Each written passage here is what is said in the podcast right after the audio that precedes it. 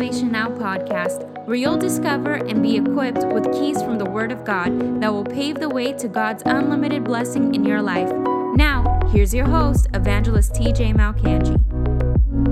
Carrying a victory mentality. I want to start off by reading Hebrews chapter 11 because I want to show you that the Bible is a victory book. I want to show you from the scriptures that the Bible is a book about ordinary men and ordinary women who connected to God by faith and saw supernatural, extraordinary things. The Bible, in a nutshell, is a documentation of ordinary men and natural men and women who connected by faith to God Himself and produce supernatural, extraordinary things as a result of it. The Bible is a victory book. There's no defeat. The only time the Bible speaks about defeat is in reference to the devil. Colossians 2:14, Jesus disarmed principalities and powers and ma- and spoiled the devil openly, making him a public humiliation, triumphing over him at the cross. The Bible says in the book of Isaiah, in speaking of the defeat of the devil, that there's actually going to be a day in uh, in eternity where we're actually going to pass by the devil all of creation christians and non-christians we're going to pass by the devil see him defeated see him with his cracked skull opened up because jesus dealt him a blow on his head the bible says and the people are actually look at him and say is this the man is this the man that made kingdoms tremble? Is this the one that made nations fall? Is this the one that caused ruckus on the earth? The Bible says that there's going to be people that say, I wish I had seen what he looked like before, and I wouldn't have been taken advantage of him. So the only time the Bible talks about defeat or failure is in reference to the devil and his work.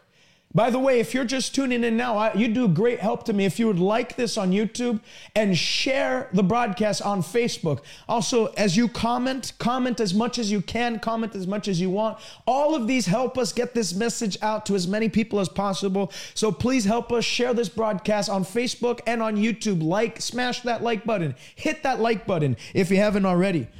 So the Bible only talks about defeat in reference to the devil. And you can see, you can read the history of the Bible is literally the devil rising up against God's people and God anointing a man or a woman with the Holy Ghost and power, and through them delivering people from the bondage of Satan and causing the plans of Satan to miscarry and backfire because of God's plan. So, Hebrews 11 is the heroes of faith chapter where the writer of Hebrews goes through the victories that people have obtained by faith. And if you're going to have a victory mentality, you have to first and foremost have an attitude of faith. Have a faith mindset. This is what the writer of Hebrews says. Verse 1 of Hebrews 11. Now, faith is the substance of things hoped for. This is going to help a lot of people today. Mark my words. This is what changed in me. This is what caused me there's a lot of people they say, I wish I had the faith that you have. I wish I had, you know, that that spirit you have, that Joshua spirit. I'm going to show you today five things that you can uh, change in your mindset that will actually produce a Joshua Caleb spirit. Another, the Bible calls it another spirit in Numbers chapter 13. I'm going to show you things that you can imp- implement even today, practical ways to carrying a champion mentality. Remember, Jesus is the champion of our faith. Faith produces champions in life. And if you're going to have that champion mindset, there's things you're going to have to switch. You know, in Hebrews, uh, Ephesians chapter 4, the Bible says, Paul says this. He says, You should put off the old man. He says, You once walked according to the mindsets of the world. He says, You once were in ignorance to the things of God and were futile in your minds, and your hearts were darkened because of no understanding being present in you. Moreover, the Bible says, uh, he, uh, Ephesians chapter 4, Paul says, that uh, you once were disconnected, alienated from the life of God because of the ignorance that is in you. So he said, You never had this mind. Remember, Paul says in Philippians 2, you should have this mind in you, which was in Christ Jesus. You should have this attitude in you, which was in Christ Jesus. And so Jesus had a certain attitude about himself. Jesus had a certain mentality that he carried. And Paul says in Ephesians 4, we are to put off the old attitude. We're to put off the old mindset. We're to put off the old mentality, that victim mentality. You know, the devil's working overtime today to get this generation to constantly confess there's there's a everybody's against me. I feel like life is hard. I feel like there's a system in place to stop my advancement. And you have this demonic deception that's creeping even into the church that everyone's blaming a they. Everybody's blaming someone else for their problems. Well, if only they were not in my way, I'd be able to have this. If only there wasn't a system designed to stop me, then I'd be able to have this. If only there's all these excuses that are being made up all because people haven't developed a victory mind. When you get the word of God in you, it changes your mind to put on a victory mentality. Paul said, Put off the old man, put off, get away with the excuses. And he said, Be renewed in the spirit of your mind and put on the new man, which is created in the likeness of God. Put on the new man, which is created in the likeness of God. Put on the new mindset. Put on this new mentality that David had. I don't know about you, but I don't want to be the other Israelites that heard Goliath speak but did nothing about it. I want to be I want to be the David in my generation. I don't want to be the 10 spies that came back and gave an evil report of unbelief, making a bunch of cheap excuses as to why they couldn't possess the land, as to why they didn't have it, as to why they couldn't get the victory. The Bible doesn't make excuses as to why people don't get the victory. The Bible shows you how to get the victory every single time without excuse. Hebrews 11 1. Now, faith is the substance of things hoped for. So if all you're doing is that's what we have. We have a bunch of dreamers. I heard someone say recently, dreamers don't get up and make the bed. They sleep and they slumber. Dreamers, it's everything's wishful thinking. Everything is about what they wish they had. It's all in desire. But do you understand that a desire that is pushed off, the Bible says, hope that is deferred makes the heart sick. This is why we have a lot of depressed Christians. They have a bunch of vision, they have a bunch of dreams, but they don't have a victim mindset that allows them to put their hand to the plow for the accomplishment of these dreams. And as a result, the Bible says their hearts become weighed down and their hearts become sick because hope deferred makes the heart sick. Faith which the victor mindset is based on the spirit of faith. And that's why the writer of Hebrews says, now faith is what substantializes the dreams. It's what makes a dream become a reality. It's what makes a promise become a reality. It's what makes something that was just in your heart come to manifestation where you can actually handle it. Faith substantializes, it brings substance out of the dream. Kenneth Hagin used to say it this way he says that faith is, is what stretches deep into the unseen realm of hope, the realm of desire and faith is what brings down what is in the realm of hope into the realm of reality. The evidence, faith is the substance of things hoped for, and it doesn't stop there. Faith is the evidence of things not yet seen. Faith is the evidence of things not yet seen. I love how the um, Amplified Translation renders this verse, and I'm going to pull it up because I, I think it bears reading.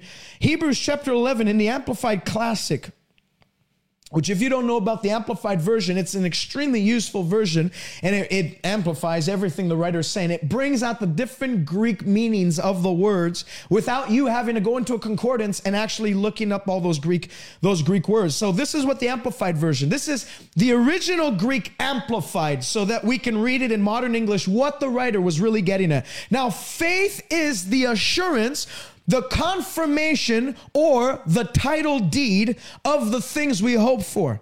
being the proof of things we don't yet see and the conviction of their reality, faith perceives as real fact that which is not yet revealed to the natural senses. Oh, hallelujah. Faith is the title deed of things we hope for. When you go and purchase land, let's say you went into the middle of nowhere, up north, somewhere in country, in the country, and you purchased land there. Now, you might go home and someone might challenge, they might say, Do you have any land anywhere? And they say, Well, yeah, I have land up north. Well, prove it. You can go out and literally pull out a title deed like a pink slip for a car, but a title deed. It's the certificate of ownership for the land that you own. And you can show them legally that the square footage up north in that particular region belongs to you.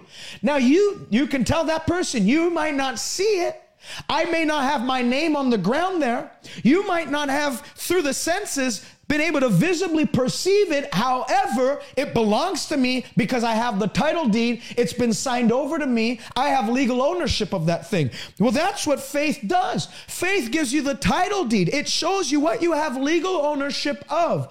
So, when I'm talking about a victory mentality, oftentimes you have people that are deflated and defeated because they don't yet see the accomplishing of the vision. They don't see the promise manifest. And so they say things like, well, well, I won't speak it unless I see it. Well, welcome to the club, Thomas the doubter, because Thomas said the same thing. He said, Unless I put my fingers in the print of his hands and I put my hand in his side, I'll by no means believe. Thomas wanted to see in order to believe, but Jesus said, Blessed is he who, though yet he has not seen, yet he still believes. He has the title deed. I don't have to see healing to know that healing belongs to me. I don't have have to see prosperity to know that prosperity belongs to me. I don't have to see victory over sin to know that victory over sin belongs to me. I don't have to see, I've never seen Jesus in his resurrected form, but I know he belongs to me because faith is the title deed, it's the proof of ownership. It, it, it is,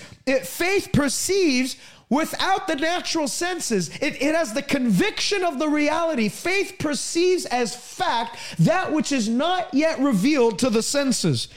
And so, what does the writer of Hebrews go on to say? When you have this type of faith, so he goes to give you an explanation, a description, a definition of faith. And then he moves on in verse 2 and says, When you have that type of faith, where you're not waiting to see it to believe it, but you believe it regardless of who says it doesn't exist, regardless of people who say it's not there, you know it's there because faith has a different filter. And he goes on to say, For by faith the elders obtained a good report. So faith will bring victory, faith will allow you to obtain obtain a good report. Notice how it doesn't say faith sometimes loses, sometimes wins, but we got to just leave it up to God. No, faith obtains a good report. Don't change the Bible. The Bible says what it means, and God meant what He said. You don't modify it based on what you've seen. There's so many people, I know it's in the Bible, but you know, in my experience, I don't care about your experience. I don't care about what you've seen. I'm not trying to be mean or anything, but I just just want to be blunt with you today. What other people's experience dictate does not dictate what goes on in my life. If the Bible even says in Psalm 91, a thousand can fall to your side, 10,000 to your right hand,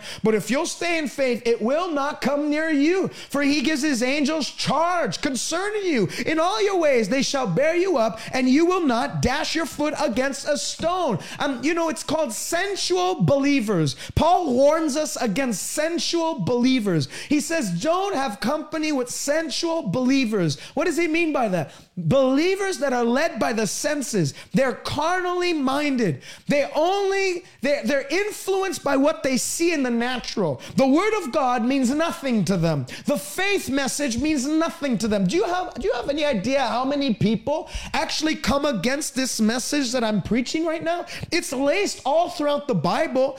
Jesus never rebuked faith, he rebuked unbelief. Jesus actually said, How long shall I put up with you, you faithless generation? Jesus cannot stand faithlessness. Jesus could not stand unbelief. The Bible says in Hebrews chapter 3 that we are to beware lest any of us come into an evil heart of unbelief. Unbelief is on the same level as evil in the sight of God. The Bible goes on to say in verse 6 of this very chapter of Hebrews 11 that without faith it's impossible to please God. But mark my words, you're going to have preachers that criticize people like me because I'm preaching faith, because I'm telling people that you can obtain a good report. You don't have to be defeated. You don't have to give up and quit. You don't have to fall to the devil's tactics and antics. You can stand in faith and possess the possessions and the promises God has given to you. Every promise of God is yes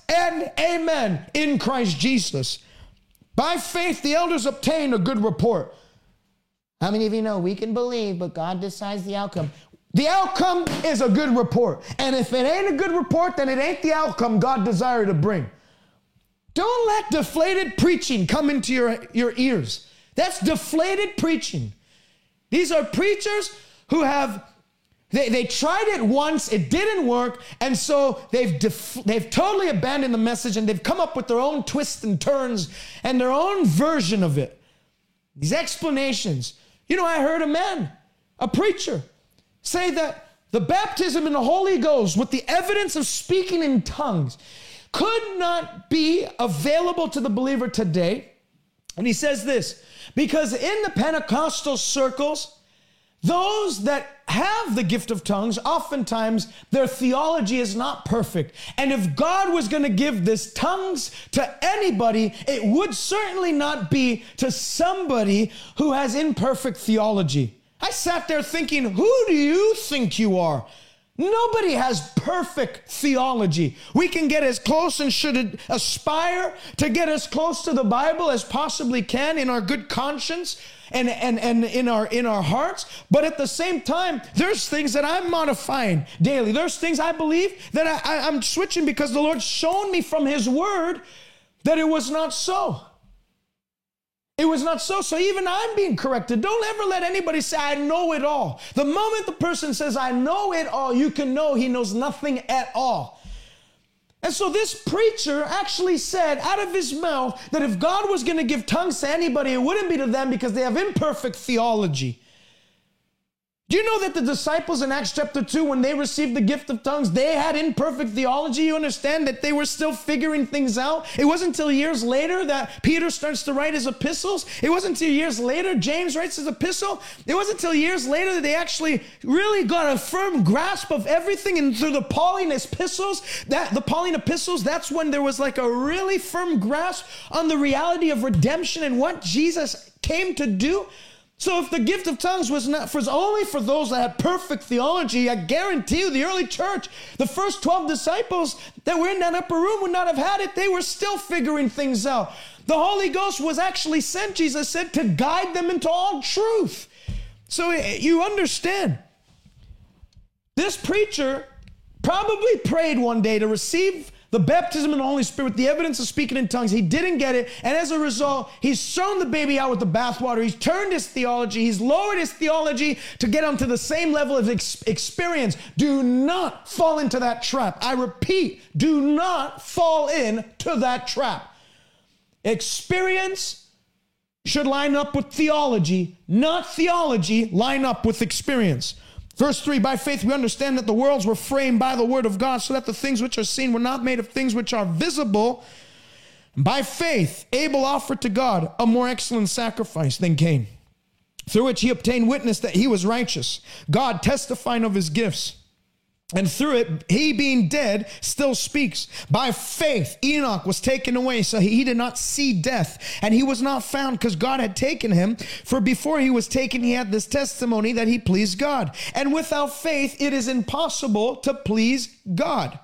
For he that cometh to God must believe that he is, and that he is a rewarder of them that do diligently seek him. By faith, Noah, being divinely warned of things not yet seen, moved with godly fear, prepared an ark for the saving of his household, by which he condemned the world and became heir of the righteousness which is according to faith. By faith, Abraham obeyed when he was called to go out to a place where he would receive as an inheritance, and he went out not knowing where he was going. By faith, he dwelt in the land of promise as in a foreign country, dwelling in tents with Isaac and Jacob, for heirs, the heirs with them of the same promise. For he waited for that city and that has foundations, whose maker and builder is God. By faith, Sarah herself, herself received strength to conceive seed, and she bore a child when she was past the age, because she judged them faithful who had promised. By verse 17, by faith, Abraham, when he was tested, offered up Isaac. By faith, Isaac blessed Jacob. By faith, Jacob, when he was dying, blessed each of the sons of Ab- of uh, of of, of uh, blessed each of the sons of Joseph and worship leaning on his staff. You go on, you just see by faith and then victory. You see by faith and then what God did. Faith attracts victory. Faith is a magnet for victory. Unbelief is a magnet for defeat. And too many believers are deflated and defeated mainly because they have bought the lie of the devil that life is just a random series of events and you just need to learn to ride the roller coaster of life. Preachers telling Christians that there's no prize in serving God, that there's no rewards, no profitability. You should just do it to do it. You know, that's what Islam teaches. We're not Muslims. The Bible says Without faith, it's impossible to please God, but whoever comes to God must believe that He is and that He's a rewarder, that He brings victory to those that diligently seek Him. You look at Paul's writings, Paul certainly did not teach a theology of defeat or a theology of, of, of, uh, of failure. Listen to the, to the words of Paul in 1 Corinthians chapter 9. 1 Corinthians chapter 9. Uh, the first thing I want to do on this broadcast is to pump into you the reality, the truth that God wants to see you through to the victory, no matter the battle that you're you're you're uh, you're in right now. No matter the opposition, no matter the obstacle, no matter the mountain that stands in your way, no matter the impossible odds that are against you, God wants to see you through to the victory. No matter the demon, no matter the devil, no matter the system, no matter the plan. Listen to Paul, 1 Corinthians 9 24. Don't you know that those who run in a race all run, but only one can receive the prize? So run in such a way that you may win. Hallelujah. Run in such a way that you may win. God did not send Jesus to produce a bunch of losers. He sent Jesus to produce overcomers, winners. Now, I'm not saying there's never going to be challenges. The very fact I'm preaching this broadcast right now is because there will be challenges, and some of yourselves are finding yourselves in these impossible situations and challenges. And if you don't adapt to these five mentalities, which form the victory mindset, you're going to be a victim your entire life rather than rising to the place of victor. Paul says, run in such a way that you may win. Everyone who competes in athletics does it for temporal prizes. Everyone who competes for the prize is temperate in all things meaning he's disciplined and athletes. I love how Paul writes many of his letters. He talks, he compares the Christian with an athlete. You know, when, when a, an athlete is competing for the Olympics, he doesn't start training three weeks before the Olympics. He actually has four years to get himself in shape and, and, and in top shape to win the prize. He spends four years waking up early, working out six, seven times a week, getting his body in check, bringing his body under so that he has a chance, a shot to win the prize. And Paul says those people are doing it to win what, an Olympic gold medal? And matter of fact, when Paul's writing this, the perishable crown, if you study in the Greek, it was the medal that they gave Olympians um, that were that was like a, it was like a wreath that they would put on their head. It wasn't even a medal, it was a wreath. And the wreath was so perishable that this moment it was actually formed and shaped and produced, that's when it started decaying because it was filled with flowers and all that stuff. So they're working overtime to obtain this this wreath on their head that's going to perish within days, a flower that's going to fade. He said, But we're doing it, we're to be disciplined because we want to obtain not only victory in this life, but the ultimate victory where we will receive an imperishable crown, a crown that does not fade away. So Paul says in verse 26, So therefore, because I'm doing it for an imperishable crown, I run thus, not with uncertainty. I'm not double minded.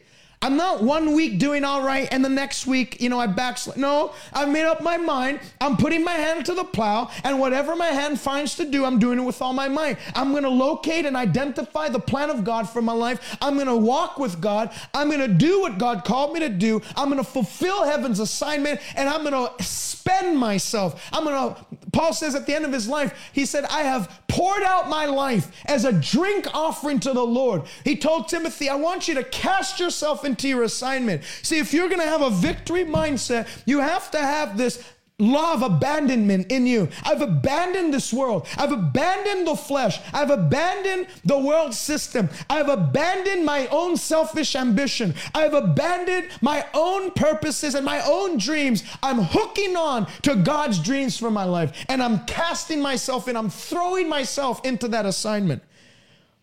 He says, I don't run with uncertainty. I'm not double minded, going back and forth between what I want to do and what God wants to do. And he says, I fight as thus. And I called it the champion man. I, can't, I called it before the champion mind because there's a fight. You, you can't walk through life thinking it's going to be fun fair, flowers and daisies. There's a fight to be had, fight against the flesh. And I fight not as one who beats the air but I discipline my body and bring it into subjection. He's saying, be earnest to, to obtain the prize, to get the victory with the same earnestness that an athlete has in hitting the finish line first. Be disciplined in everything, Paul's saying. Fight with the absolute confidence in victory. Maintain a victory mindset as you run, and you will win. Paul says in Philippians 3, 3 14, he says, I press towards the goal of the upward call of God in Christ Jesus.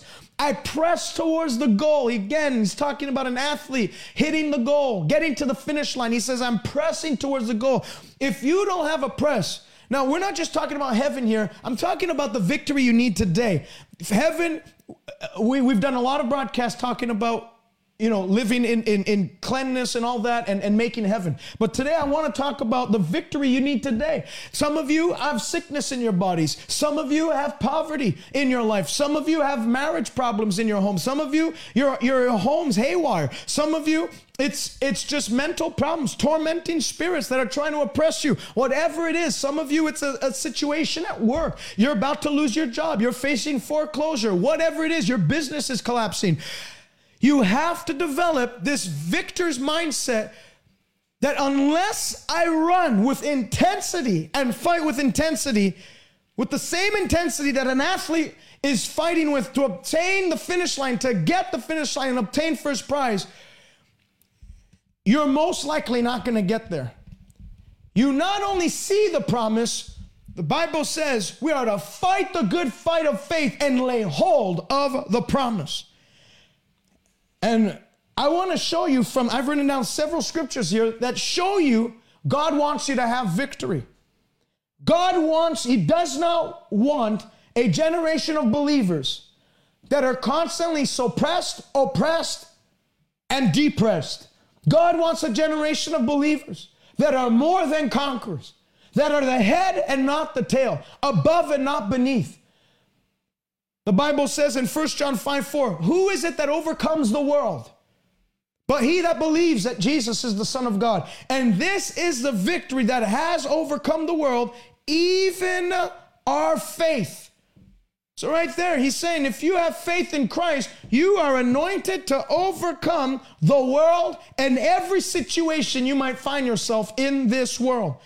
Second Corinthians 2:14, but thanks be to God. I mean, if these scriptures don't convince you that God doesn't want you to be slapped around by the devil and, and laid low in life and constantly be struggling and, and frustrated and failure and constantly going through vicious cycles of frustration, and going around and just going in circles throughout your entire life, if these scriptures don't do it, I don't know, then you have no you have no uh, ability to be swayed by what God's word says. If these scriptures don't do it, then you've lost all respect for the word of God because this isn't just one or two scriptures. I'm going to go through a lot of scriptures right now that prove to you the will of God is for you to have the victory. The Bible says the path of the just is like the shining sun that as it rises, it shines brighter and brighter even unto that perfect day.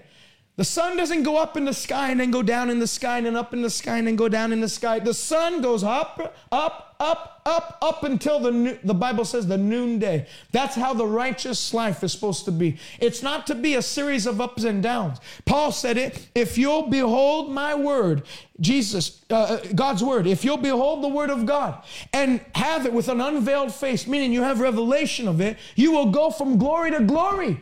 The psalmist writes that we are to go from strength to strength, not from weakness to defeat to failure to, to loss, strength to strength, victory to victory, faith to faith, glory to glory.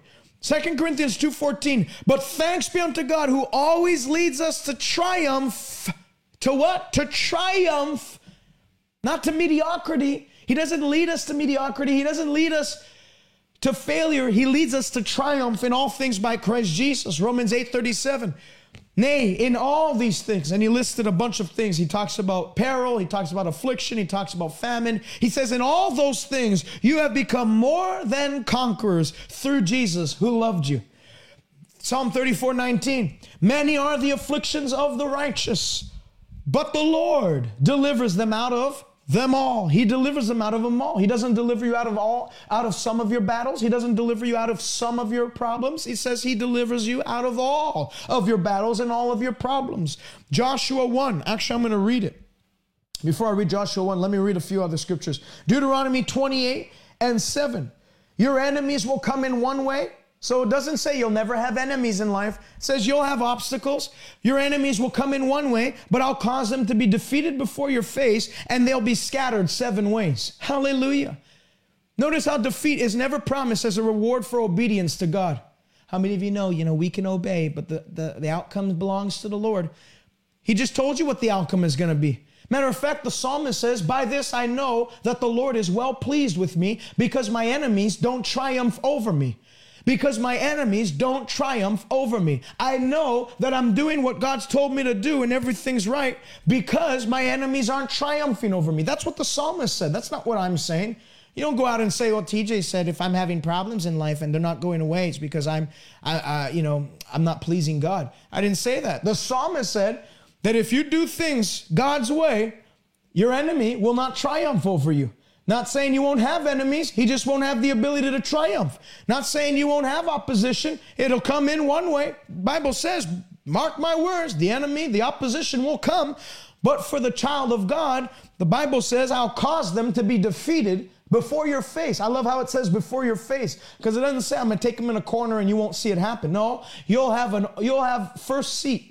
You'll have a first, uh, first row seating to the defeat of your enemy. God will show you your enemy collapsing. The Bible says in Psalm 23 that thou preparest a table before us in the presence of our enemies. Your enemy will come in one way. God will not only allow you to see the defeat of your enemy, but the enemy will have to watch God lift you up, promote you, and elevate you to a place of victory. Oh, hallelujah. Isaiah 54 14. In righteousness you will be established. Not you'll be unestablished or you'll be unstable. You'll be established in righteousness. You'll be far from oppression. You will not fear, and terror, it will not come near you. Job 36, 11. Well, I don't I don't believe God promises victory. I just think Job 36, 11. Those who obey and serve me will spend their days in prosperity and their years in pleasure. How do you screw that up? Psalm 105, 24, and God increased his people greatly and made them stronger than their enemies. Proverbs 19, 23, the fear of the Lord leads to life. He that has it will abide in satisfaction. He will not be visited by evil. Meaning, evil will never be able to enter into his home. It can be all around him, but it'll not touch him. Listen to this Joshua chapter 1, one of the most powerful scriptures in the entire Bible.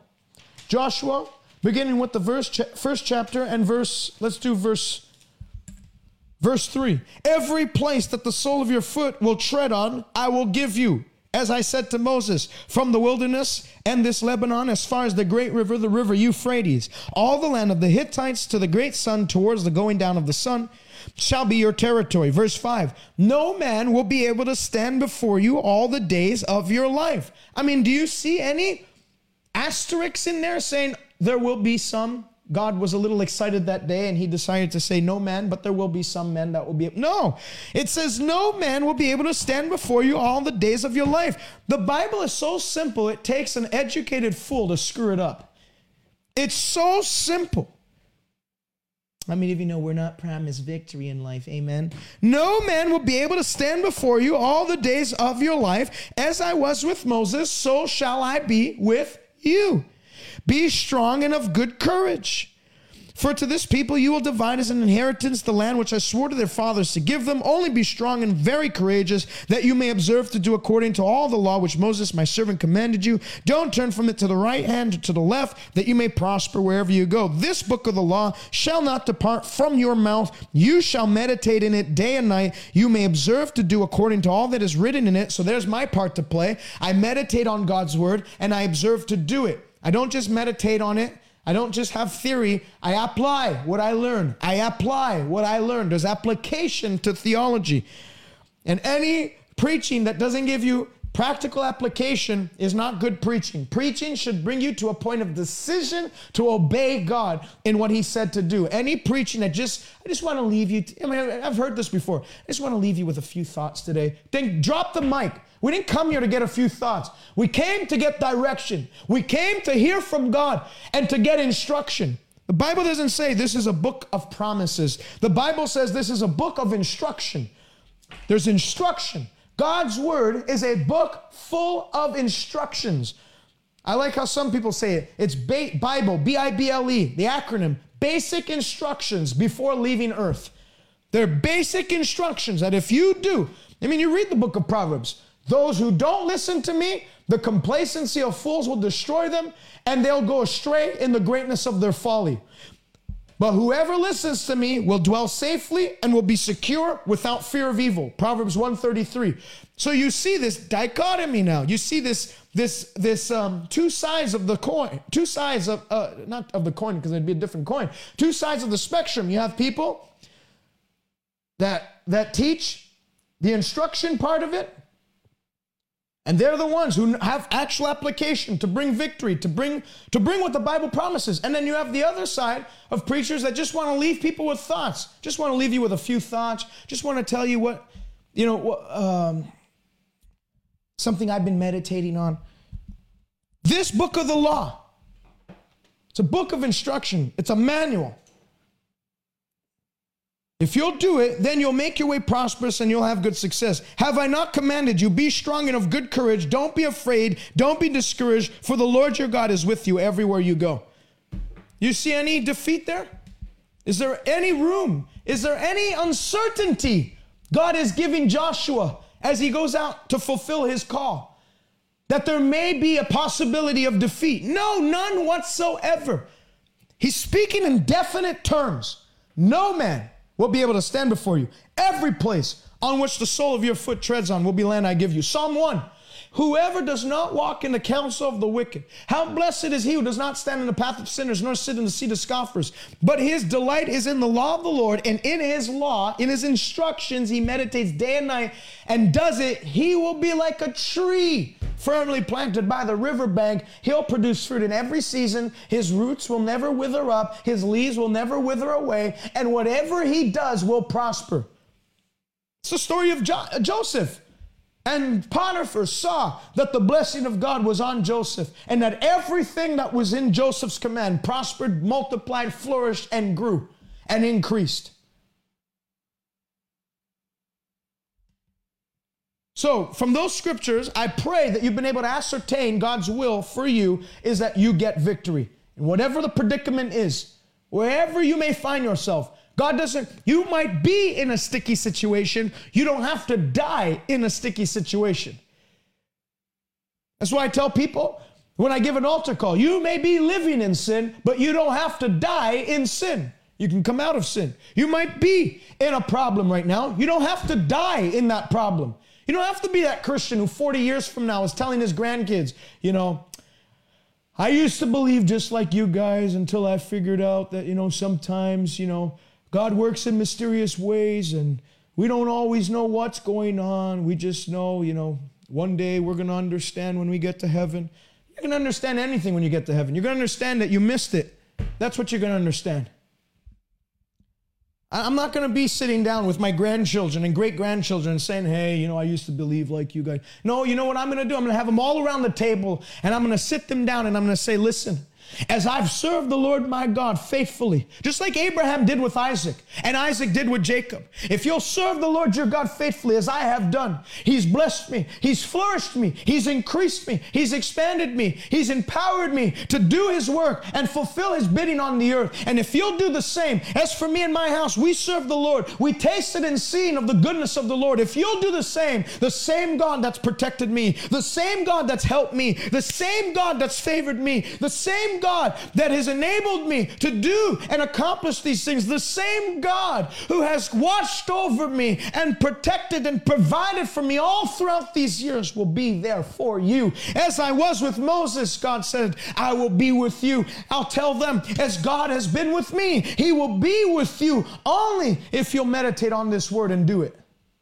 So I want to go through five marks of a victory mindset that will ensure that your life is noteworthy to the heathen, where they say there's something different. That guy's on a different frequency. Because we've gone through the same battles that he's gone, but we never came out of it. But he always comes out at a higher level. He always comes out greater than he was before. He always comes out at a higher level of prosperity, a higher level of life. He always comes out prospering. Number one, Five marks of a victory mindset. You must have a faith perspective or a faith filter. Numbers chapter 13. Numbers 13, listen to this. So they send the 12 spies out to spy out the land of Israel, uh, the land of the Canaans, rather, and they come back and they came back to Moses and Aaron and all the congregation of the children of Israel in the wilderness of Paran. God said, The land that I'm sending you out to spy out is yours, it's your possession. Just go find out how to strategically take over. They weren't charged with the task to go and see whether they should go and take over or not. God never said, Well, you go and see if you want to do it or not. No, He said, Just go and find out how to do it. But I'm giving you that land. So when they returned, this is what they brought report of. They brought back word to the Israelites and to all the congregation and showed them the fruit of the land. Took six men to carry one cluster of grapes. So that was a great land. God has no desire. Salvation isn't a step down, it's a step up. God has no desire in making your life worse than it is right now. When you join hands with Jesus, He always brings you higher. Come unto me, all that are weary and heavy laden, and I'll give you rest. I'll give you victory. Learn of me. My burden is is, is uh, light and my yoke is easy. It's the devil that makes things hard. Jesus made things easy. Jesus gives you victory. The devil wants to keep you in failure. Jesus wants to bring you to victory. So he didn't. get, He wasn't buffooning them by saying, "Go into the land," and then they went to spout the land, and it was like desolate, dried up, parched ground, no fruit growing there, just sand and desert. That's not what they saw. They saw a good land. God's not trying to fool you in life. God's not trying to make things complicated or mysterious for you in life. God's not, that's the problem. That's why people have a hard time believing God and obeying God. They don't believe, they don't sincerely believe that God actually has a good plan for them. They don't sincerely believe that God actually wants to bless them, that God actually wants to bring them into a land flowing with milk and honey, that God actually wants to increase them. And as His uh, intentions set out for your best, you know, I know the thoughts I have for you, says the Lord. Thoughts to prosper you and to bless you, not to harm you or destroy you. People don't actually believe that, and that's the main hindrance in obeying God. That's what they, I mean, listen to this. What the 10 spies said, we would rather go back to Egypt because they didn't trust God's plan. They didn't trust that God actually wanted them to be victorious. They thought God was some sadistic, twisted being that was that was like using them as a mouse in an experiment, a rat, an experiment rat. Don't have that complex about yourself and perspective about God. That you're some experienced rat and he's some sadistic scientist. That's how some people see God. God loves you. The Bible says that the love of God is shed abroad in our hearts. The Bible says his perfect love casteth out all fear. Fear involves torment. People that are constantly bombarded by fear have not encountered the love of God to its fullest. Because when the perfect love of God comes into you, it casts out fear. It casts out the doubting that says, maybe God doesn't want best for me. Maybe God wants to keep me sick. Maybe God wants to keep me poor. Maybe God wants to keep me in this place. Maybe God wants to keep me down. Maybe God doesn't have, it's the maybe God. I know what his word says, but maybe God that's the torment that when you experience His love, it casts it out, it removes it, and you start to see God as who He is a loving Father, not a sadistic scientist, a loving Father. He's not a child abuser. Bible says if you evil parents know how to do good things to your children, how much more will your heavenly Father do good to those that ask?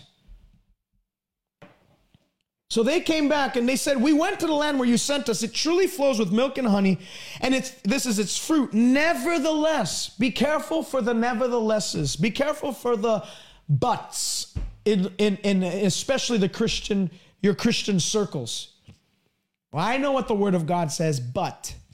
Well, I know it's in there, but. Well, I know what he promised, nevertheless. Be careful because it's always it's always followed by religious unbelief, and garbage. Nevertheless, the people who dwell in the land are strong. The cities are fortified and very large. Moreover, we saw the descendants of Anak there. The Amalekites dwell in the land of the south, the Hittites, the Jebusites, the Amorites, and they just kept on spewing out unbelief. You notice how their report included the land. So they saw the good land. Their report included the enemy, but their report did not include the one that's for them, God. And that's the report of unbelief. The report of unbelief is I see the this is a def, if we have a victory mentality, here's the the defeated mentality. I know what the promise is. I know that this is possible. Nevertheless, the opposition's too big. They mentioned the opposition, they mentioned the object of the promise, but they failed to bring into account and to recollection the strength of their God and the power of the hand of God that is on their lives. Caleb certainly didn't screw up in that area. Caleb quieted the people down and said, Let us go up at once and take possession, for we are well able to overcome it. It's like that verse in Romans 8. If God is for us, who can be against us? If God is for us, that's the Caleb spirit, that's the faith perspective. If God said I can have it, that settles it. I'm not going to let anybody talk me out of it. I'm not going to let anyone counsel me out of it. If God spoke to me that that's the victory that He showed me, then I ain't stopping till I see the fullness of that. You know, this is called the faith filter. You go on Instagram and you can do different filters. And you can you can you can see yourself as a I don't know, an avatar, you can see yourself as all kinds of things.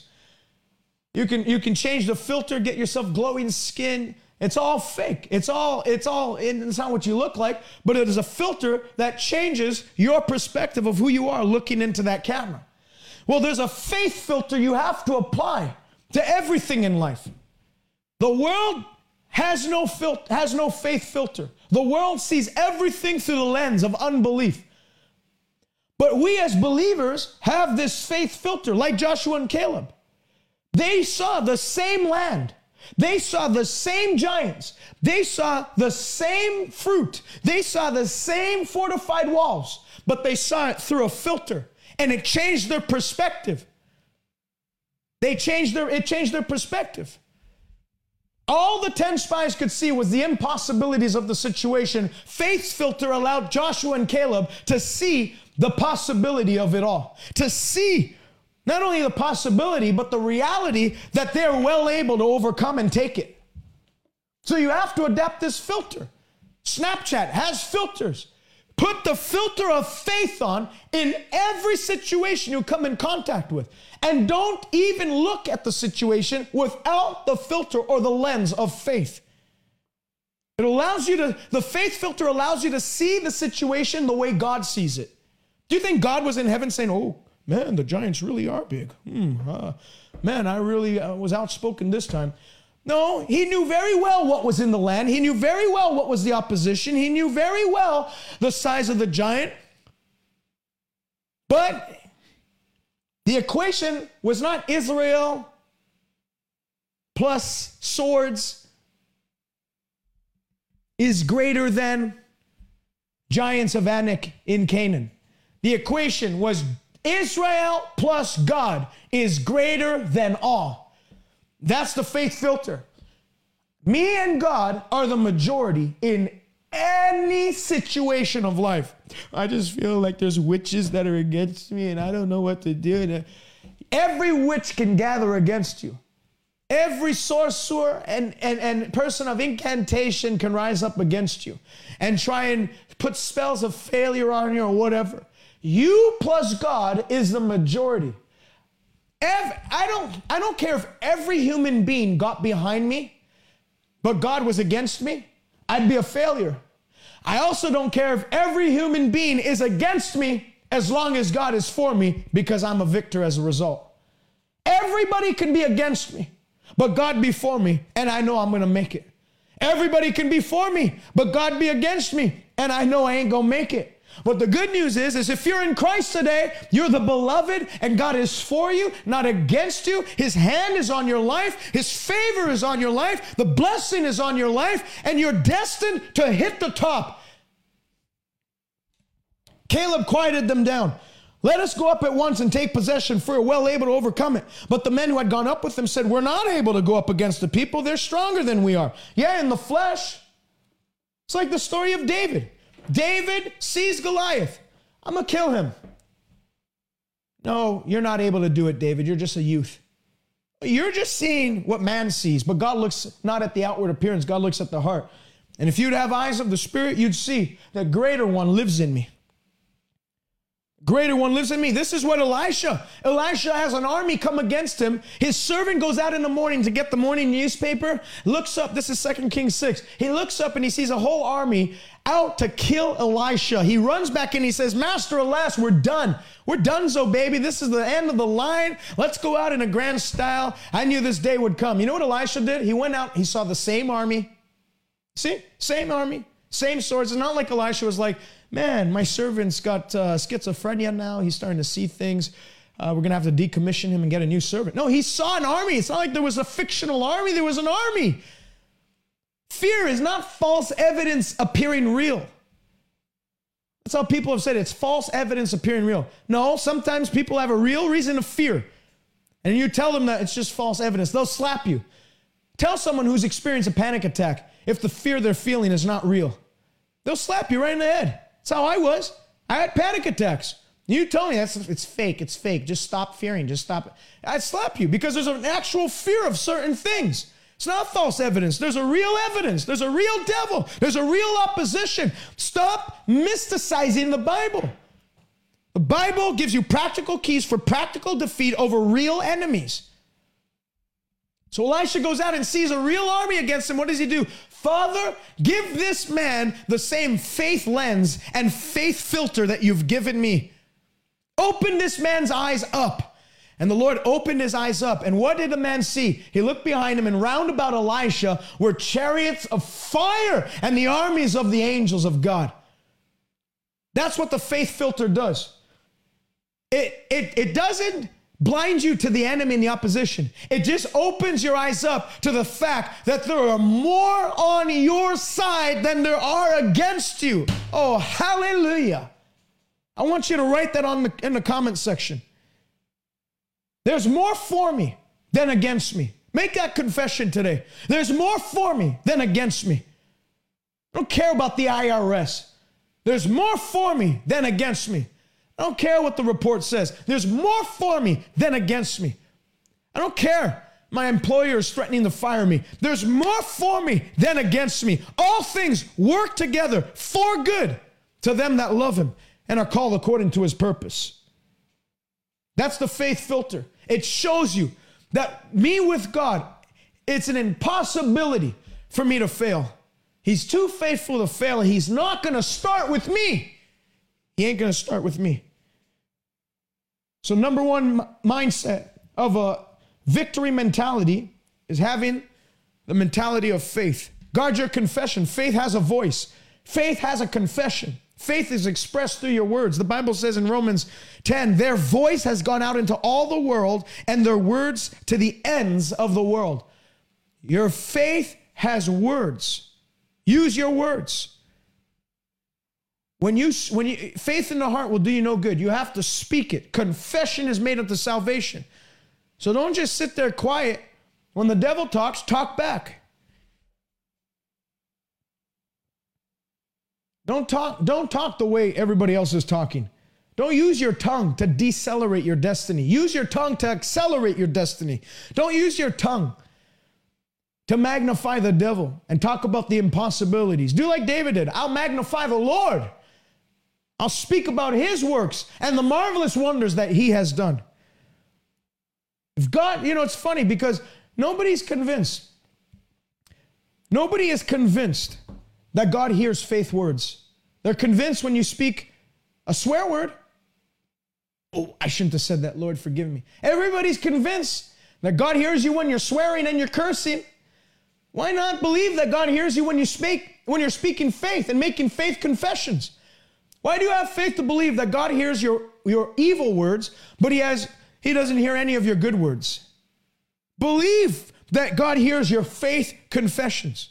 Believe that, I mean, look at what did God say in Numbers 14 26? He said, As the Israelites have spoken in the hearing of my ears, so shall I do to them. But to Joshua and Caleb, who had another spirit, they're to possess the land. God heard the evil report of the 10 and the rest of Israel. But God also heard the good report, the faith report of the two. And he said, There, they've entered into a new, a whole different path because of their confession. So faith, peop, um, a victory mentality carries a faith perspective and a faith confession.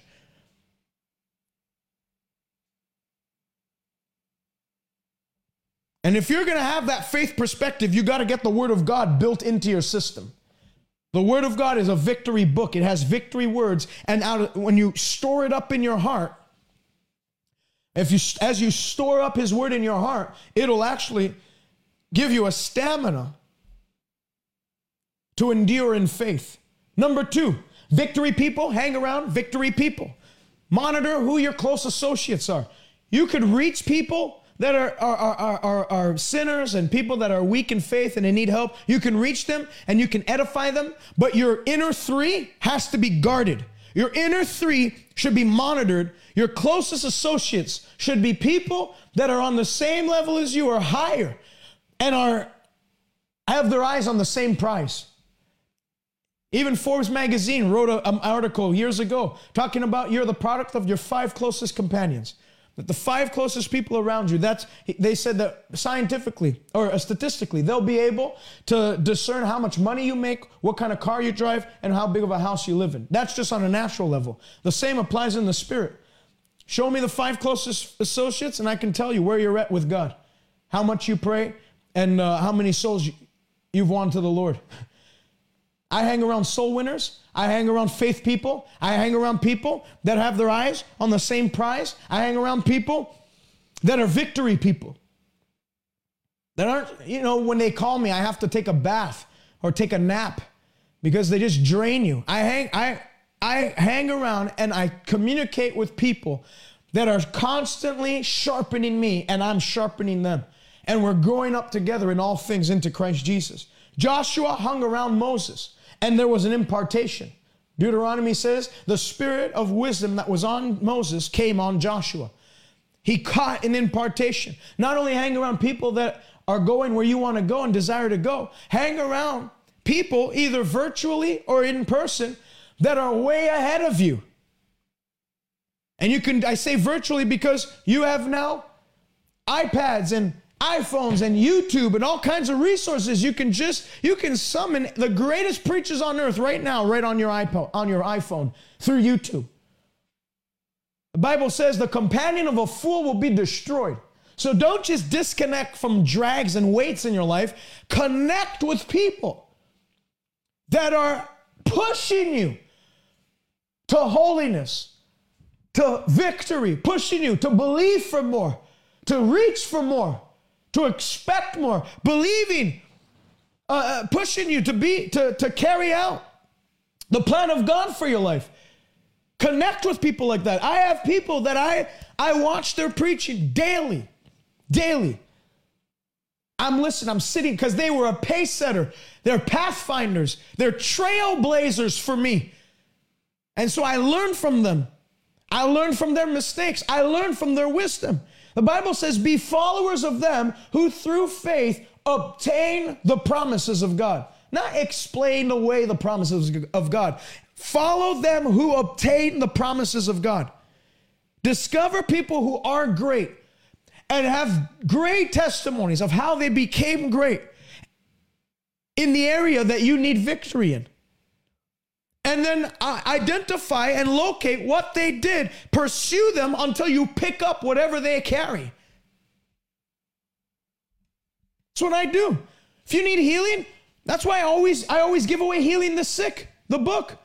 You need healing in your body? That guy's a giant of faith, T.L. Osborn, when it came to divine healing. Find out what he knew about healing, divine healing, because he saw more people healed than anybody else, and probably in human history throughout his ministry. So he knows a few things that we might not know.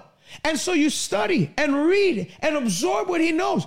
Impart, that's what impartation. Impartation comes on three levels. One, impartation comes through direct connection. So you know the person, but not everyone has the privilege of that. I don't know Bishop David Oyedepo. I never met T.L. Osborn. but I've caught an impartation from his ministry. Why?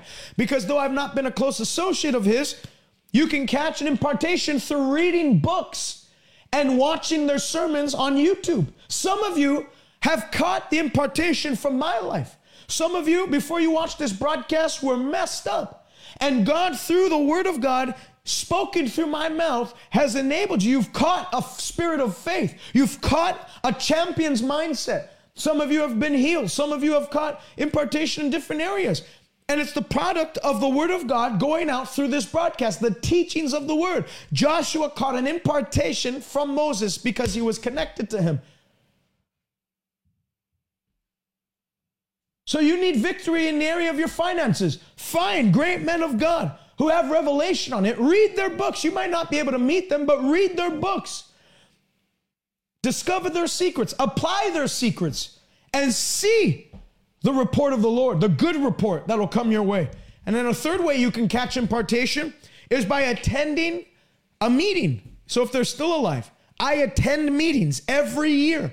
Certain great men of God that I sit under and I have them lay hands on me because the Bible says, I long to impart spiritual gifts to you through the laying on of my hands to the end that you may be established. Romans 1:11. So I sit under their ministries so that I can be established through the impartation received through the laying on of the hands. So, victory people, find victory people. Don't allow just anybody to have influence in your life. Don't allow just anyone's words to come into your heart. Guard your heart above everything else, for out of it flows the issues of life. Pay attention to desire as well. I have to say this if you you need victory in a specific area and all of a sudden you're drawn to a specific ministry. Whenever I'm drawn, there are seasons in life where I'm drawn to a specific minister, a specific preacher, and I just want to listen to him every single day. I'm drawn, there's a, there's a draw, there's a magnetic pull towards them. I know now that that pull is because they have something that they're going to say. There's an impartation I'm going to catch from them that's going to give me victory in my pertinent need. So if you have a draw towards a specific ministry, pay attention to that desire. Because in doing that, they might have something to say They might have already struggled what you're struggling with, and they obtained. They fasted and prayed and got the answer for it. So you don't have to go through the fasting and praying. You can get the you can just get the answer from their mouth. Number three, mar- earmark of the victory mentality is stay away from sin. Hatred for sin is an earmark of every giant of faith. Joshua had a great promise. No man will be able to stand before you. Joshua 7 comes along and Ai, a little town, knocked them out, knocked them on their butts.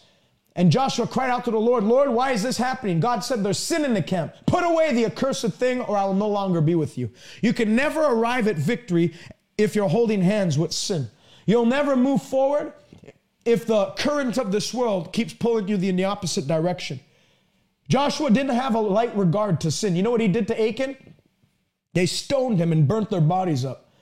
He, he showed that to all of Israel. The holy anger God has towards sin. You shouldn't have a light regard for sin.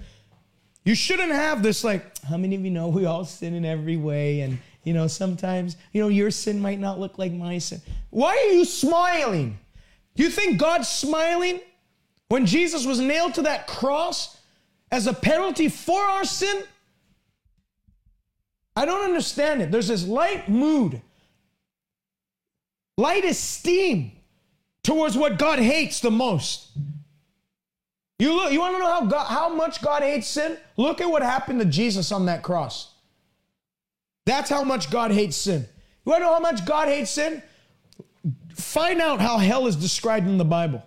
That's how much God hates sin. You can't tolerate it. Too often we tolerate it. Preachers tolerate it. I just had a TikTok comment come in this morning. Woke up, read TikTok, bad idea. Don't ever do that. And the guy wrote, use your platform, because my, my tweet or my TikTok was a, a tweet that I had put out. And it says, what did I write? I said, if the penalty for sin was paid up front, who would indulge in it? The wages of sin is what? Death. If that was paid up front, if you have to put the down payment, who would indulge in it? Nobody. You know what this person said? You should use your platform to spread the gospel instead of telling people that they don't have to sin anymore. What do you think the gospel is? The gospel is you don't have to sin anymore. Jesus died for your sin, broke the hold of sin off your life. The blood of Jesus now gives you dominion over sin, and the Holy Spirit empowers you to say yes to God and no to sin from now on. What do you think the gospel is? The gospel is repent and believe. Matthew 3, John the Baptist said, Bear fruit with repentance. For if you don't have fruit, God will cut you down and take you and burn you with fire. Speaking of hell. So the lighter you are on sin, the harsher it's going to be on you. But the harsher you are on sin, the lighter it will be on you. And the harder you go after God, the harder the blessing of God will come and chase after you. Hallelujah. Don't have this weak mindset towards sin as if it's just we and I hate it. You have preachers, they don't even call it sin anymore. They call it a mistake. How many of you know we make mistakes? Call sin sin.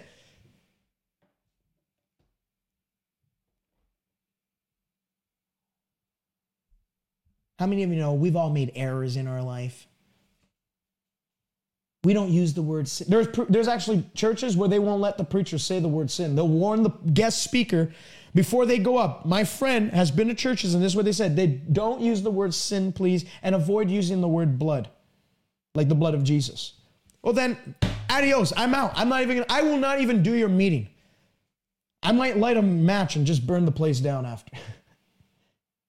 it, it's insane. Don't, don't use the word sin. Don't don't uh, don't use the word blood. Don't mention the blood of Jesus. Just say the grace of Jesus. Everybody's af- afraid to offend everyone but God. Number four, mindset of, of victory that you need to you need to adopt into your life is be unmoved. This is important. Be unmoved by the opinions of others. King David goes to kill Goliath. What does he have? His brothers say, you, you, you are a prideful and insolent person. You've come out to see the battle. Go back to tend the few sheep. He had to fight through the opinions of even his own family members if he was going to do great things for God. If you're going to do great things for God, you're going to have to learn to get thick skin. Pastor Rodney Howard-Browne says it this way God will never bring you higher than the level of criticism that you're able to handle. God will never bring you higher than the level of criticism that you're able to handle. There's too, many people that are cut short. They don't, they don't reach the high places that God wants them to go to, basically because they aren't re- they're not they're not good at handling criticism. They're not great at handling offense. They get offended by everything. So and so said this about me. I just can't believe. Who cares? Do, you think David was like, oh, you know what? You're right. I'm just nobody trying to service somebody. No, he didn't, he didn't come up with these religious cliches. He ignored it. There were several attempts to get David not to kill Goliath. His brother, and you know why his brother was so mad Be- that he was going out to kill Goliath, or he had a will, a desire to do it, and was like actually going to act on it? What were his brothers? Soldiers in the army that for 40 days heard Goliath say the same words, and they didn't do squat. So when David comes on the scene and says, I'm going to get it done, it convicted them. Because David was going out to do the very thing that his brothers were charged to do, but they didn't have the guts to do it. They were supposed to be killing Goliath. They were the ones that were supposed to be noble and rise to the occasion. They didn't. And so when someone came on the scene to do it, especially someone in their family, I'm telling you, you have to fight family members. The moment you start to go beyond where most people in your family have been, they'll, they'll celebrate you up until you're at, you're at their level. The moment you start to pass their level, they want to bring you down. They want you to come crash.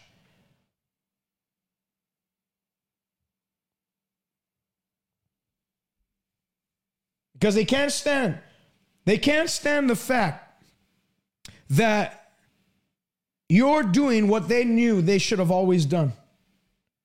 People who at one time desired to live in faith but fail to do so will oftentimes make it their life mission to discourage others from doing the very thing they know they should have done. I'm going to repeat that. People who at one time desired to live in faith but failed to do so and forfeited the reward of it will oftentimes make it their life mission to discourage others from doing the very thing that they should have done to get the victory they wanted to have. The 10 spies refused to go up and fight for the land because they were not willing to sacrifice. So when the two, two other spies came up and said, No, no, no, we can actually get it, they picked up stones to stone them because they were afraid of losing their life. Whereas the two, the two uh, Joshua and Caleb, they didn't care about the risk. See, there's a risk. There's a risk when you step out in faith. There's a risk, but it's not the risk that you think I'm talking about. People think risk as in there's a risk of failure. There's no risk of failure. To the world, you look like a risky person, but you have that inner assurance and persuasion that he that began a good work in you is going to bring it to completion. Victory people take risks. And people who never took the risk will always try to make their voice and opinion known. David finally gets through his brothers. Then he goes to Saul. Saul, let no man's heart fail on account of themselves. I, your servant, will go out and fight this Philistine. What did Saul say? You're not able to do it. He's a warrior from his youth. You are just a youth. You'll get slaughtered. Oh, man. Saul's the king. He's been to battle a lot. He probably knows more than I do. You know what? See, the thing I love about David is David had a word from God and he didn't care about the word of man after that. That's what I love about Paul. Paul, the Bible says when he got saved, he didn't immediately confer with flesh and blood. He didn't get everybody's opinion. When God spoke to you, look, there's a there's wisdom in the multitude of counselors. But find out who you're getting counsel from. Not everyone has your good in their heart. Not everyone has intention, good intentions for you. Not everyone wants to give you their counsel. They want to give you a piece of their mind. They want to discourage you. Like I said, because they never did what you were setting out to do. And so you have to be careful who you receive counsel from. There is wisdom in the multitude of counselors, but locate people. I have people that if I call and tell them this is what the Lord told me to do, how can I get it done? They're not going to say, You sure God spoke that to you? You sure? I don't know. I don't see God saying something like that. Not in a time like this. You didn't call me. I didn't call you to, to, to, get your opinion on whether God spoke or not. I know God spoke, and now I'm calling to find out a great strategy. That's that's who I call. I call people that I know when they pick up the phone, they're not going to say, they're not going to try and beat me out of obeying God. They're going to say, "Great, follow that plan. Here's some wisdom on how you can get it done." That's what the Bible says. There's a count, there's a wisdom in the multitude of counselors. But if you don't have counselors and you just have complainers, there's no wisdom in that. They're gonna, they're gonna beat the faith of God out of you. That's what you see in Bible college. They go to Bible college full of faith, ready to take the world. They sit around a bunch of people who've done nothing and done squat, and they get counseled into settling down. They go in, we want to win a million to the Lord, million souls to the Lord. Well, you know, when I was your age, I wanted to win a million souls to the Lord. They just strip them of life, strip them of ambition, strip them of, of, of, of, of the excitement that comes with the word of the Lord. David didn't, he guarded himself against that. He told Saul, I'm going. Then Saul wanted to put his armor on him. Why do you think? Because if they looked out and saw Saul's armor, they would have thought Saul went to kill Goliath. Saul wanted to take credit for David's work by putting his armor on him. He wasn't trying to help him, he knew the armor was too big. He just wanted to make it seem that he was the one out fighting the, the Philistine giant.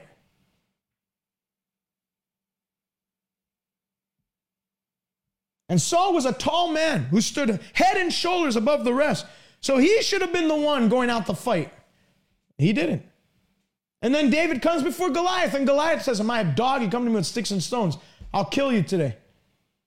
David was unmoved by the opinions of his brother, the opinion of Saul, and the opinion of Goliath. He was moved by what God's word says. This day I'll cut his head off and I'll feed his body to the birds of the air. For the Lord has delivered me from the paw of the bear and from the paw of the lion, and he shall deliver me from this uncircumcised Philistine. Today I'll cut his head off and feed his body to the birds of the air. So who said, who cares they say healing's not for today. God said, I'm the Lord that healeth thee. Who cares if they said prosperity is not for today? God's the one that said that the Lord delights in the prosperity of his servants. Who cares if they say it's unrealistic to stop sinning? God's the one that said that you have victory and dominion over sin. Don't be moved by what man says, move with what God said. Let the word of God spun you to action.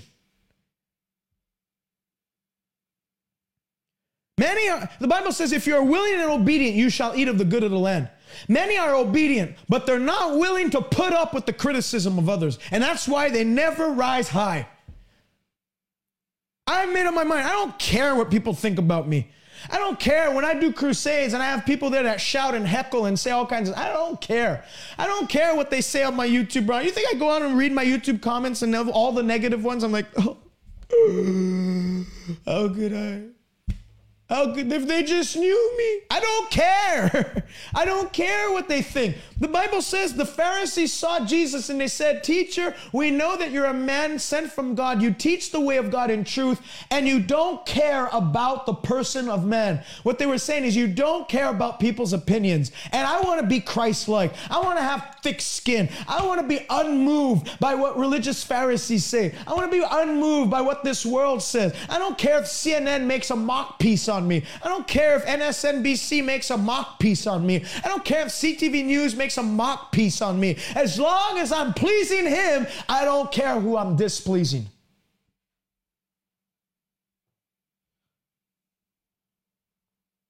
I don't care. I want you to write that. I don't care. Say, I don't care. Just write that in the comments. I don't care. I'm not going to care anymore. I'm not going to care. I don't want people get, Lester Sumrall said, other people's heads is the wrong place to store your feelings. It's the wrong place to store your happiness. It's a wrong place to st- store your joy. Why are you storing your joy in somebody else's mind? Who cares. Get the spirit of I don't care on you.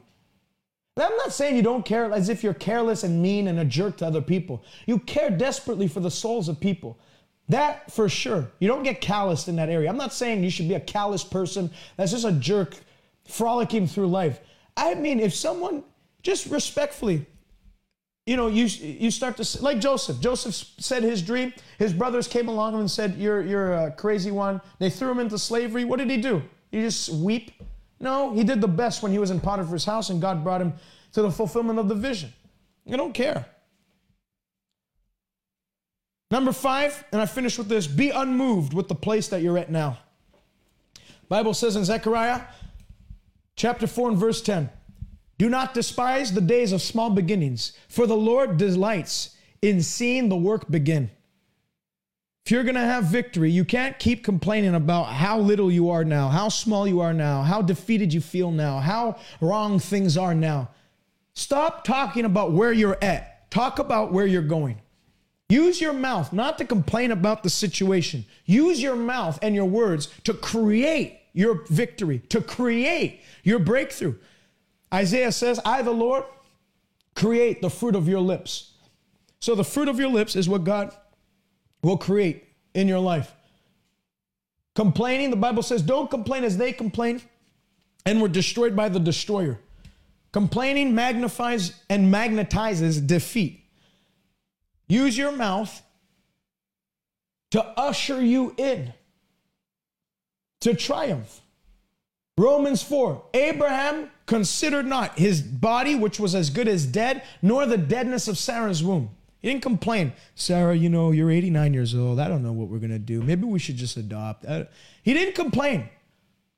The Bible says he did not consider his own body, but he grew strong in faith, giving glory to God, meaning he used his mouth to glorify God, knowing that he was fully persuaded that what God promised was able to he was able to bring to pass. Use your mouth not to consider your present situation, but to consider where God's taking you. That's what Joseph did. Joseph didn't use his mouth to complain in Potiphar's home or to complain in the prison. He kept talking about the dream. He kept talking about the victory. Don't talk about where you're now, talk about where you're going. When I, you know, you hear preachers talk about the state of the world right now. Oh man, we're too far gone. This generation, there's no, they're so callous. They don't want to hear the gospel anymore. And those ministries never win anybody to the Lord. I don't talk that way. I talk the opposite. This generation's right. Go look at my post. This generation is ripe for the harvest. This generation's overripe for the harvest. This is the generation that will seek the Lord. This is the generation that's going to see the greatest move of God that has ever been witnessed. I don't talk about, I don't despise the day of small beginnings. Yeah, uh, there's a remnant in the land. And it seems like darkness has overtaken the earth. We're in the small beginnings. But thank God, now we can see the work begin and we can be used as integral instruments to actually f- bring revival. I thank God I, I wasn't just born in this great revival and, and that was it. I just lived through. I thank God that I can actually be used like Elijah was to bring a generation to the cross. What a time to be alive. That's right. Jasmine said Jonathan's crusade. My, evangelist Jonathan Shuttlesworth just did a crusade in Pittsburgh, Pennsylvania, where they had like 1,800 people give their lives to Jesus in three days, 836 on night one. People just flooding the altars. And that's a man who's not sitting around with a bunch of preachers talking about how hard this generation is to reach. You notice those guys, all they do is talk. They don't even do anything. Empty chatter leads to poverty, Proverbs says. But he that is diligent will, will bear rule. Empty chatter leadeth only unto poverty. But in all labor there's profit. I'm going to talk about it. I'm going to work with God to see God move. Hallelujah. Don't talk about the challenge. Don't talk about don't talk about Goliath. I don't know how I'm going to get out of this one. You know, I, you know, I know other people that were in very similar predicaments, and you know, here I don't talk about that. Start to speak faith. If God is for me, who can be against me? He that began a good work in me, he's going to complete it. All things are working together for good because I love God and I'm called according to his purpose. The greater one lives in me and he's bringing me into great fulfillment. The Bible says that in righteousness I'll be established. The Bible says that the Lord is my light and my salvation. Whom shall I fear? The Lord is the strength of my life. Whom shall I be afraid? Goodness and mercy are chasing me down all the days of my life. My my future is going to be all right because the Lord says, "Say unto the righteous, all will be well with you." All will be well with me. Jesus already got the victory for us. I'm not striving for victory. I have victory, and that's why I can preach maintaining a victory mentality. Because if we didn't have the victory, I'd have to say how to get the victory. You already have the victory. What you have to do is maintain the victory mindset, the victory mentality. That's how you become a champion in the faith. Hallelujah. If you're watching right now and you've never given your life to Jesus, you can do all these things and it ain't gonna work for you anyways, because until you join the ranks of the champion of faith, Jesus Christ, you'll never become a champion yourself. There's a problem with man. It's called sin. All have sinned and fallen short of the glory of God, and only the blood of Jesus can wash us and cleanse us and purify us. Are you washed in the blood? Have you accepted the gift of heaven, which is Christ crucified? The Bible says he was laid down, he was, he was killed, or he laid down his life because of our sin. And he takes it up again because of our justification. Jesus died for you. He didn't die for him. He didn't need his sins forgiven. We needed our sins forgiven. Have you accepted him into your heart? Have you made Jesus Lord and Savior of your life? Are your sins forgiven? The, pa- the, pr- the price and the payment for all the sins of the world has been paid but you have to receive it on an individual basis. God doesn't have grandparents. It doesn't matter if your parents were Christian or your grandparents were Christian or your great grandparents were was John Wesley himself. It doesn't matter. Are you saved? Do you have full assurance in your heart that Jesus is your Lord? That your name's written in the Lamb's book of life and that you're on your way to heaven? If not, you need to make this decision today. Some of you, you've gone astray, you've fallen off the rack, the tracks, and you want to Get back in. Get back in the game. Put your hand back to the plow. Like the prodigal son. It's not too late. The ark door is not closed. Noah had um, Noah didn't shut the ark door. God shut the ark door. And man's not going to bring this age to completion. God will bring it to completion. But until that day happens, the ark door is still open. There's a preacher that said, "I'm sure if uh, if if if if we saw the other side of the ark door, it would be full of hand nail prints scratching on that door. When they saw the, because the Bible says they were just carrying on their own business until the day the flood hit the earth. And then they were carried away by the flood. They didn't believe Noah. They didn't believe that time was short. They didn't believe that the ark was closing. They didn't believe that rain was coming. They didn't believe. They don't believe that Jesus is coming back. But I know you do. That's why the grace of God has drawn you to this broadcast. If you've never given your life to Jesus, or you have, but you've fallen astray and you'd like to come back on track, I want you to pray this prayer with me from the bottom of your heart. Say this Say, Father, in Jesus' name, I believe you raised Jesus from the dead. I confess Jesus is my Lord. Forgive me of my sin. Wash me with your blood. Fill me with your Holy Spirit. Where I was weak, make me strong. And I will live for you all my days in Jesus' name. Amen. Amen. If you prayed that prayer, I'd love for you to go on my website, salvationnow.ca. The first thing that pops up is I just got saved. Click that link, fill it out. I want to send something to you free of charge a book, a Bible, a few other things that we're going to send to you. We pay shipping handling. We're not asking for your address so that we can mail you uh, our, our, plead for money. We don't. We, I'm not. We're never going to harass you for money. We're never going to assault you for money. We're never going to ask you. Uh, we're never going to do any of that. I just want to send something to you free of charge. Salvationnow.ca slash give. Fill it out. I want to send that to you free of charge as a way to welcome you into the family of God. God bless you. Stay connected with us by visiting us on Twitter, Instagram, or Facebook by searching at TJ Malcangi or visit us online www.salvationnow.ca. God bless you, and until next time.